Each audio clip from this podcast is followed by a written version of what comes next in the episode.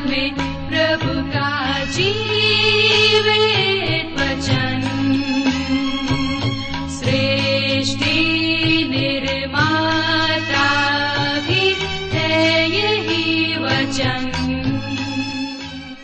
प्रिय श्रोता, नमस्कार। बाइबल अध्ययन कार्यक्रम सत्य वचन लेकर हम एक बार फिर से आपकी सेवा में उपस्थित हैं और हमें विश्वास है कि आप सब आज का कार्यक्रम सुनने के लिए तैयार हैं। जैसा कि आपको मालूम है कि इन दिनों हम पवित्र शास्त्र बाइबल के पुराने नियम में से श्रेष्ठ गीत नामक पुस्तक का विस्तार पूर्वक अध्ययन कर रहे हैं, जिसका मुख्य विषय है प्रेम। तो आइए आज के इस बाइबल अध्ययन में हम सम्मिलित हों, लेकिन इससे पहले प्रस्तुत है एक मधुर संगीत रचना। गाऊं मैं गीत तेरे गाऊं तेरी शान में, आवाज़ गूंजे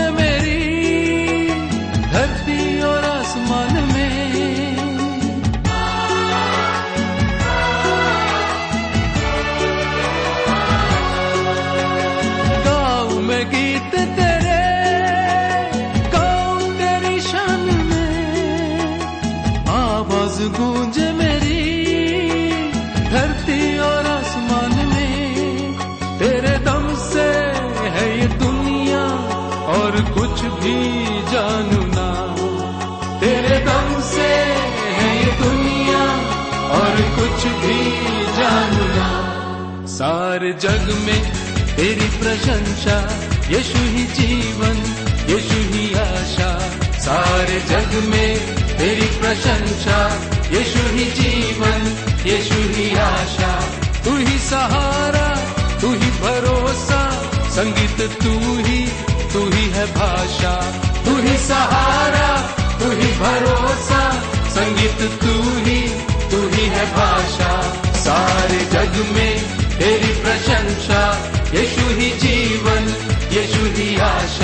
सारे जग में तेरी प्रशंसा, यीशु ही जीवन, यीशु ही आशा।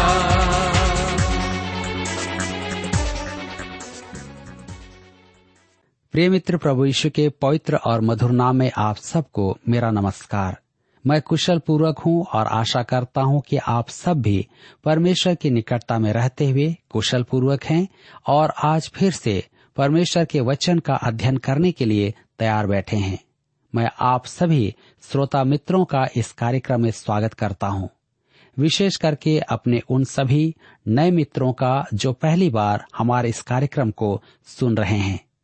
मैं आपको बताना चाहता हूँ कि हम इन दिनों बाइबल में से श्रेष्ठ गीत नामक पुस्तक का अध्ययन कर रहे हैं, जिस पुस्तक में हम देख रहे हैं कि प्रभु यीशु एक वर के रूप में चित्रित किया गया है और कलिसिया एक वधु के रूप में।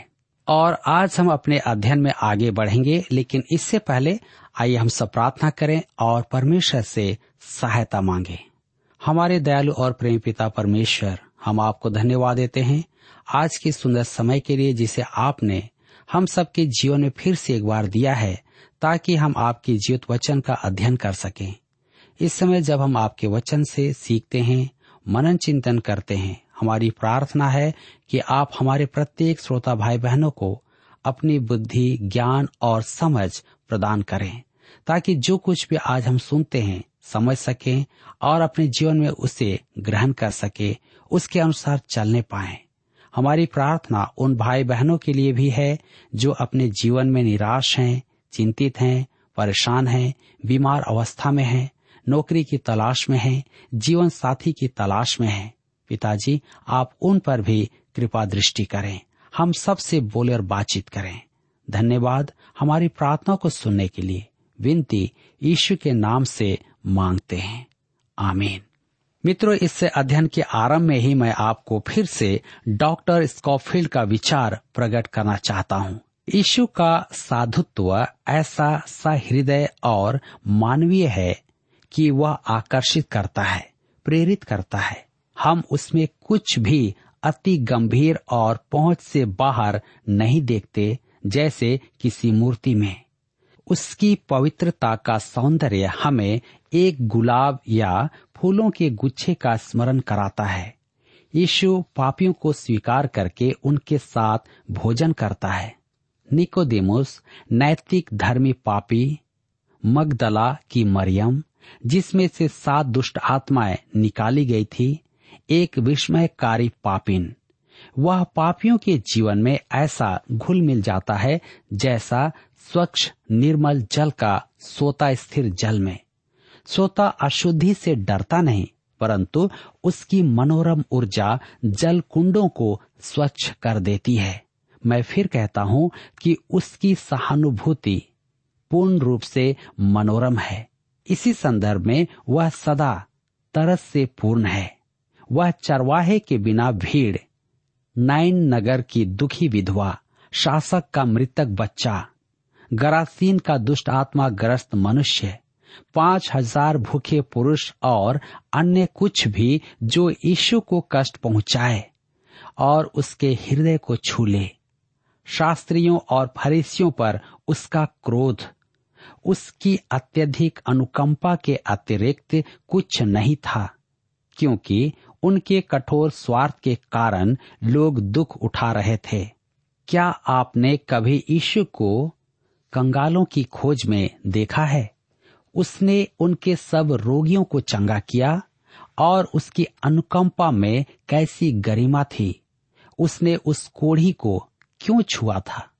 वह उससे कहकर चंगा कर सकता था जैसे उसने उस कुलीन मनुष्य के पुत्र को उठाया था। यह कुष्ठ रोगी वर्षों से जाति बाहर क्यों था? परिजनों से अलग क्यों था? मनुष्य का सा व्यवहार क्यों नहीं पाता था?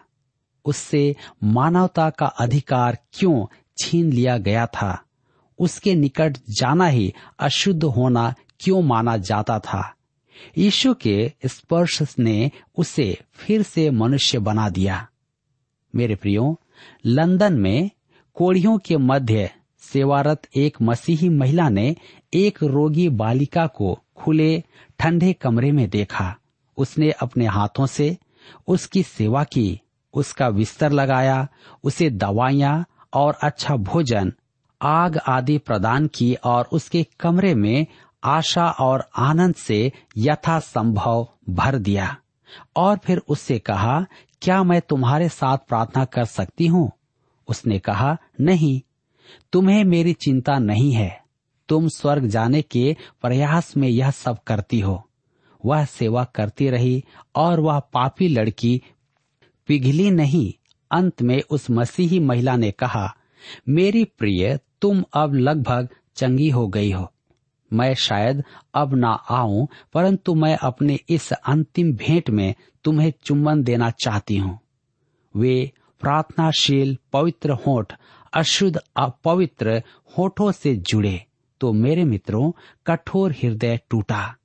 यह प्रभु यीशु की रीति है। डॉक्टर स्कॉफील्ड की इन बातों को पढ़कर मेरे मन में श्रेष्ठ गीत एक अध्याय उसका दो पद विचार में आता है। वह अपने मुँह के चुंबनों से मुझे चूमे, क्योंकि तेरा प्रेम दाक मधु से उत्तम है। वह अपना प्रेम, अनुराग, चिंता, अनुग्रह, दया आप पर बरसाना चाहता है और हम इस पापी लड़की के समान कठोर हो जाते हैं। मैं यहाँ पर फिर से डॉक्टर स्कॉफील्ड का विचार प्रस्तुत करना चाहता हूँ। क्या मैं आपसे कह सकता हूँ? क्या आप कल्पना कर सकते हैं कि वह जन समूह तक पहुँचने की विधियों पर विचार विमर्श करने हेतु फरीसियों की सभा का आयोजन कर रहा है? इससे मुझे तो यही लगता है कि उसका मनुष्यत्व पूर्ण रूपेण आकर्षक था और वह ही एकमात्र था जिसे अपने जन्म का स्थान और परिस्थिति चुनने का अधिकार था। इस जीवन में आम जनता बनकर जन्मा, यह कैसी दीनता है, कैसी विनम्रता है।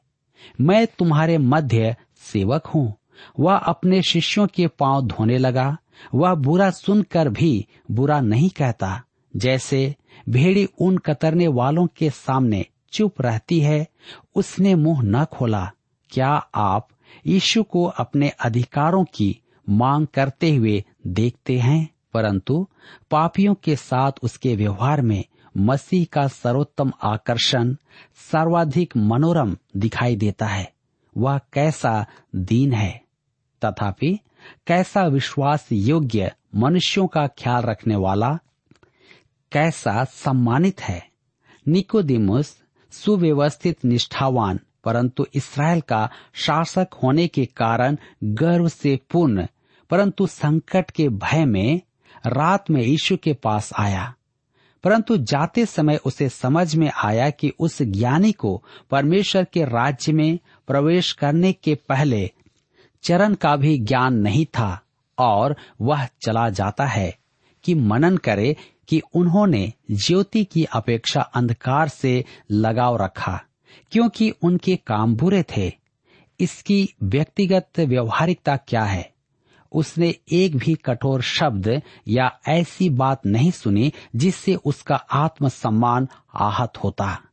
मेरे मित्रों, वे विचार में पकड़ी गई स्त्री को दोष लगाने वालों के एक एक चले जाने पर उसने उसे उसी शब्द स्त्री से संबोधित किया, जिस शब्द से उसने क्रूस पर से अपनी माता को संबोधित किया था।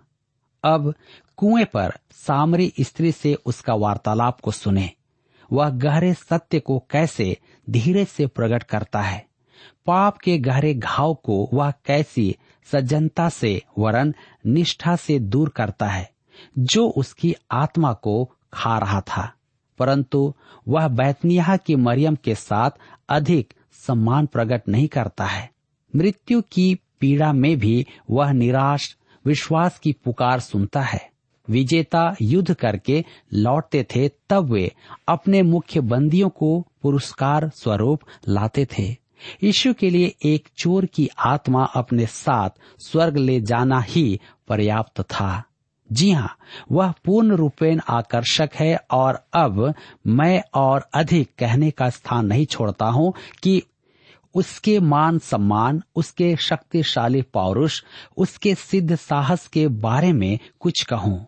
यीशु में विभिन्न सिद्धांतों का सिद्ध संतुलन था, सिद्ध गुणों का पूर्ण संतुलन था।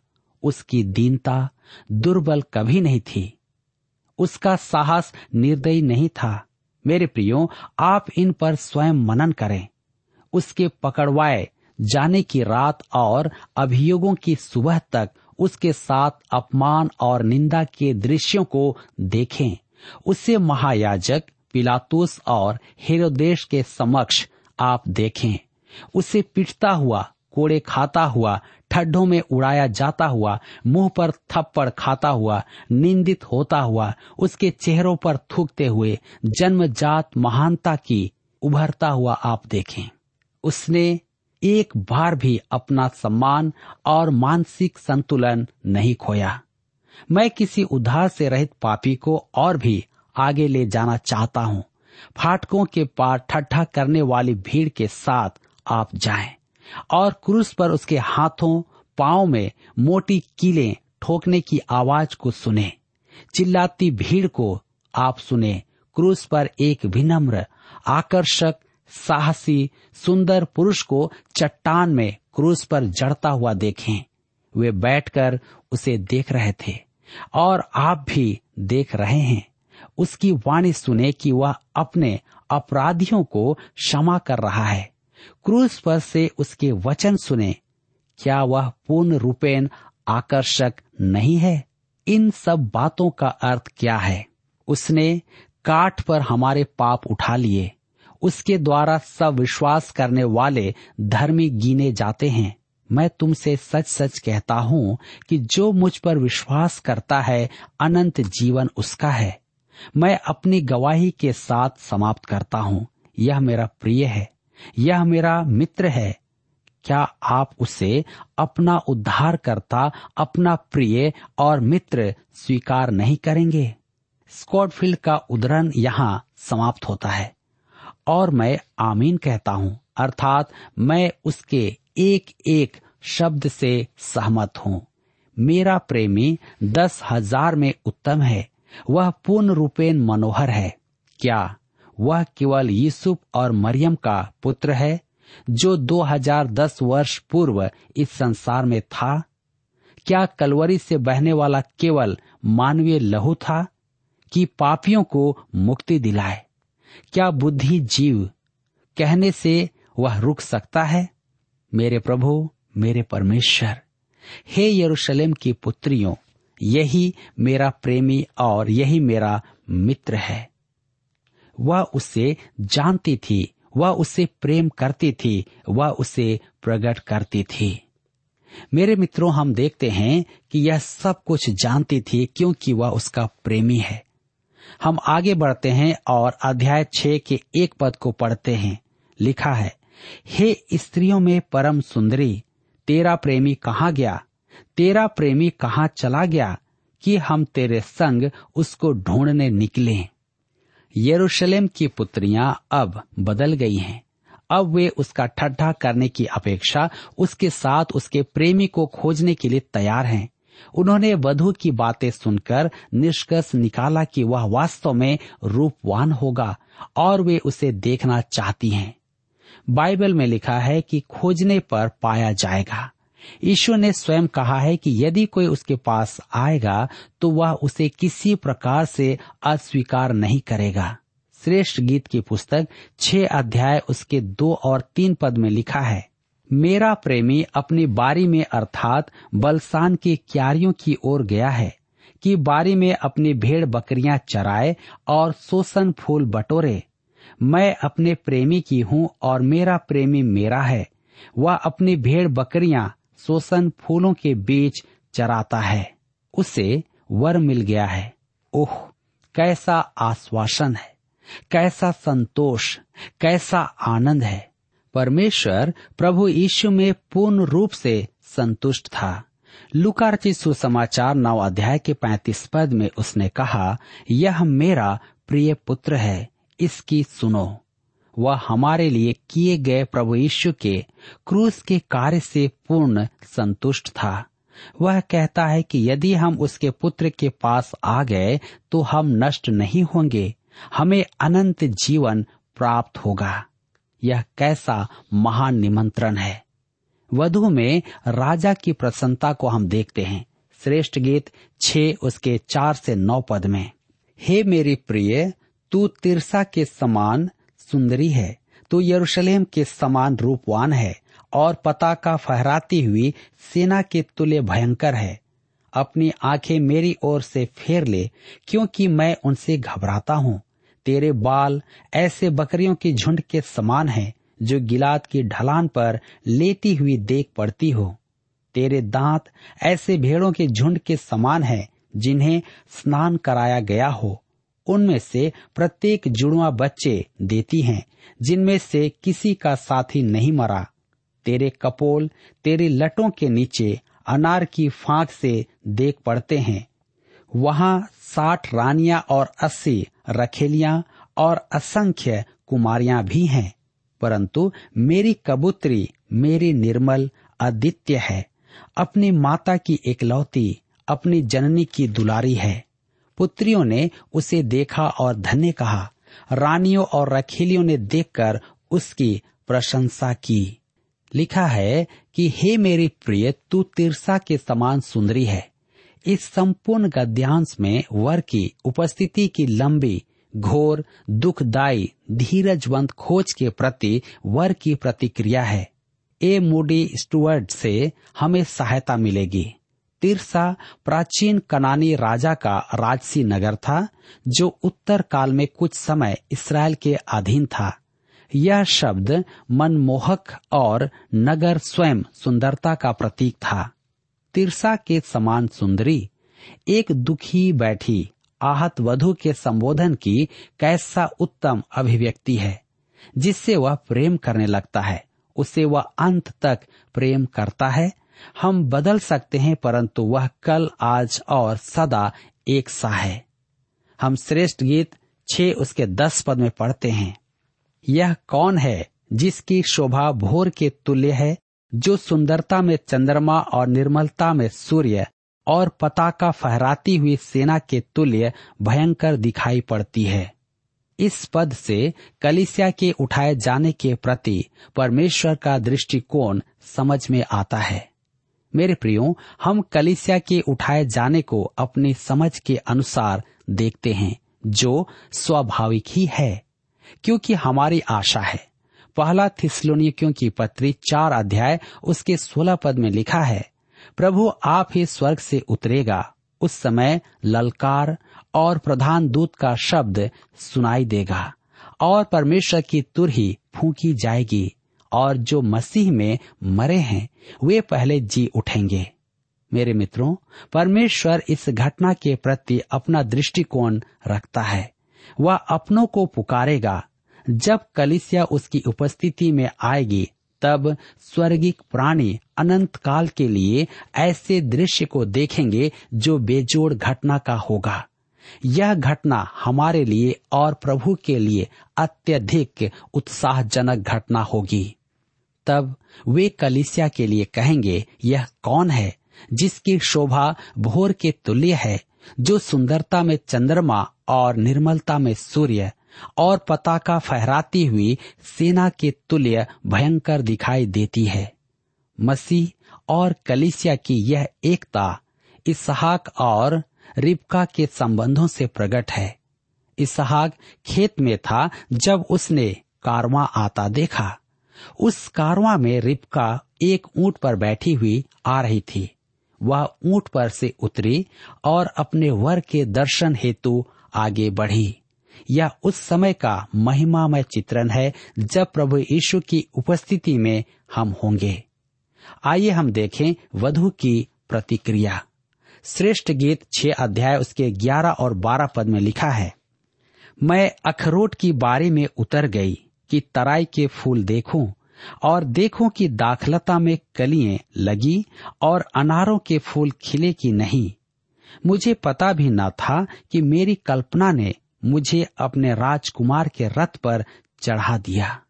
मैं यहाँ एक घटना सुनाए बिना रुक नहीं पा रहा हूँ। मेरा एक प्रचारक मित्र अविश्वासियों में प्रचार करने के लिए गया। उनमें से अधिकांश जन कॉलेज के शिक्षक थे। उनके विचार वामपंथी थे। वे जीवन की बातों को बहुत ही कम समझते थे। मैंने अपने इस मित्र से पूछा, आपने उस समूह में प्रचार करके क्या पाया? उसने कहा, मैं यह तो नहीं जानता कि मैंने कुछ उपलब्ध किया, परंतु मैं निश्चय ही धर्म शास्त्र पर आधारित था। मैं अखरोट की बारे में उतर गया था। इसमें दो राय नहीं। जी हाँ वधु के मन में निश्चय ही कुछ सर्वथा भिन्न बात थी। श्रेष्ठ गीत में हम निश्चय ही यह तीसरा बगीचा देखते हैं। ए स्टुअर्ट मोडी कहते हैं, पहला बगीचा बसंत ऋतु में दाग की बारी थी, जिसमें फूल लहलहा रहे थे और अंगूर पके नहीं थे। दूसरा बगीचा पतझड़ के मौसम में था, जिसमें मसाले और पके हुए फल थे और फलों में कहीं कोई कमी नहीं थी। यह तीसरा बगीचा शीतकाल के अंत में है और बसंत अभी अधिक दूर नहीं है। वधु उस अखरोट के बगीचे में है, वह घाटी में पेड़ पौधों के फूलों का फूटना देख रही है। अंगूर के फूल, अनार की कली। मेरे मित्रों स्टुअर्ड इसकी तुलना शिष्यों से करते हुए कहता है। जब वे यीशु के स्वर्गारोहण के बाद यरूशलेम में पिता परमेश्वर की प्रतिज्ञा पूर्ति की, प्रतीक्षा में थे, वे भी एक प्रकार से बगीचे में बसंत के आगमन की प्रतीक्षा कर रहे थे। उनके लिए अब पुराना नियम एक नया खजाना था, क्योंकि प्रभु यीशु ने उन्हें संपूर्ण धर्मशास्त्र में अपने विषय खोज करवाई थी। इसे हम लुकार सुसमाचार 24 अध्याय के 27 पद में देखते हैं। पूर्व काल के खजाने को खोलकर एकत्र करते समय उन पर पवित्र आत्मा अकस्मात ही अनापेक्षित सामर्थ्य के साथ उतरा, जिसका वर्णन श्रेष्ठ गीत के शब्दों से अधिक उत्तम अन्य किसी स्थान में नहीं है। मुझे पता भी न था कि मेरी कल्पना ने मुझे अपने राजकुमार के रथ पर चढ़ा दिया। मेरे मित्रों, परमेश्वर का वचन एक बगीचा है। अप्रस्फुटित अखरोटों का बगीचा। परमेश्वर के वचन में अनेक दाने हैं जो मसीह की दुल्हन की प्रतीक्षा में हैं। वे वह उन्हें खोज कर उनका आनंद लें।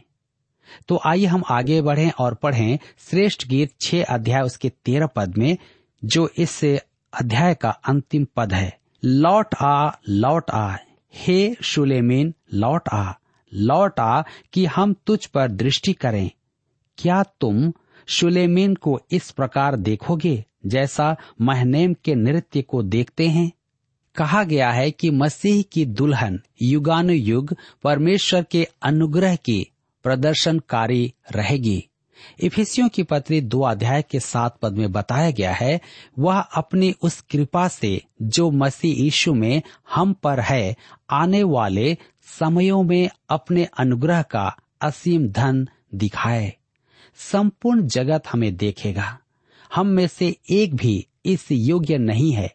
परंतु मसीह में होने के कारण, उसमें विश्वास करने के कारण, उससे अपना उद्धारकर्ता मानने के कारण हम वहाँ होंगे। क्योंकि उसने हमसे प्रेम किया और हमारे लिए अपने आप को क्रूस पर बलिदान कर दिया। हमारे लिए दे दिया। हम उसकी महिमा और अपनी भलाई के लिए वहाँ होंगे।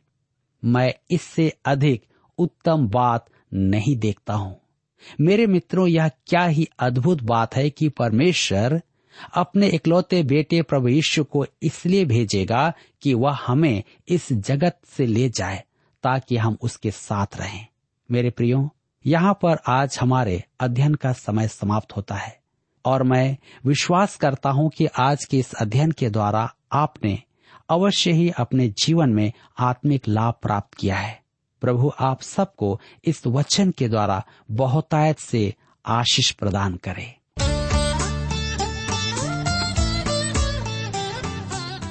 प्रिय श्रोताओ, अभी आप सुन रहे थे बाइबल अध्ययन कार्यक्रम सत्य वचन। हम आशा करते हैं कि आज के इस कार्यक्रम से आपको आत्मिक लाभ मिला होगा। यदि आप परमेश्वर के बारे में और अधिक जानना चाहते हैं तो हमारे पास नया नियम एवं पवित्र शास्त्र बाइबल उपलब्ध है। इन्हें प्राप्त करने के लिए आप हमें इस पते पर लिख सकते हैं। कार्यक्रम Satya Vachan T W R post box number चार तीन एक शून्य, नई दिल्ली, एक एक शून्य शून्य एक नौ। पता एक बार फिर सुन लीजिए।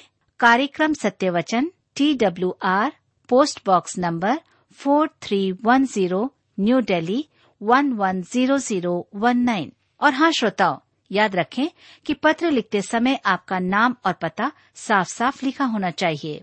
इसके अलावा, आप हमसे टेलीफोन के माध्यम से भी बातचीत कर सकते हैं, जिसमें हमारे काउंसलर या सलाहकार आपको सलाह देंगे। तो नोट कीजिए हमारा मोबाइल नंबर नौ नौ पाँच आठ आठ दो शून्य चार एक चार। याद रखें, double nine five eight eight two zero four one four. और हमारा दूसरा नंबर है zero nine six five one four double three three nine seven याद रहे, शून्य नौ छ पाँच एक चार तीन तीन तीन नौ सात। इसके अलावा आप हमसे ईमेल के द्वारा भी संपर्क कर सकते हैं। हमारा ईमेल आईडी है Hindi T T B at T W R dot I N Hindi T T B at T W R dot I N श्रोताओं इस कार्यक्रम को आप हमारे website radio eight eight two dot com पर भी सुन सकते हैं। इस website radio eight eight two dot com के बारे में अपने मित्रों को भी सूचित कर दें। और अब इसी के साथ हमारे कार्यक्रम का समय यहीं पर समाप्त होता है। अगले कार्यक्रम में आपसे फिर मुलाकात होगी। तब तक के लिए हमें आज्ञा दीजिए, नमस्कार।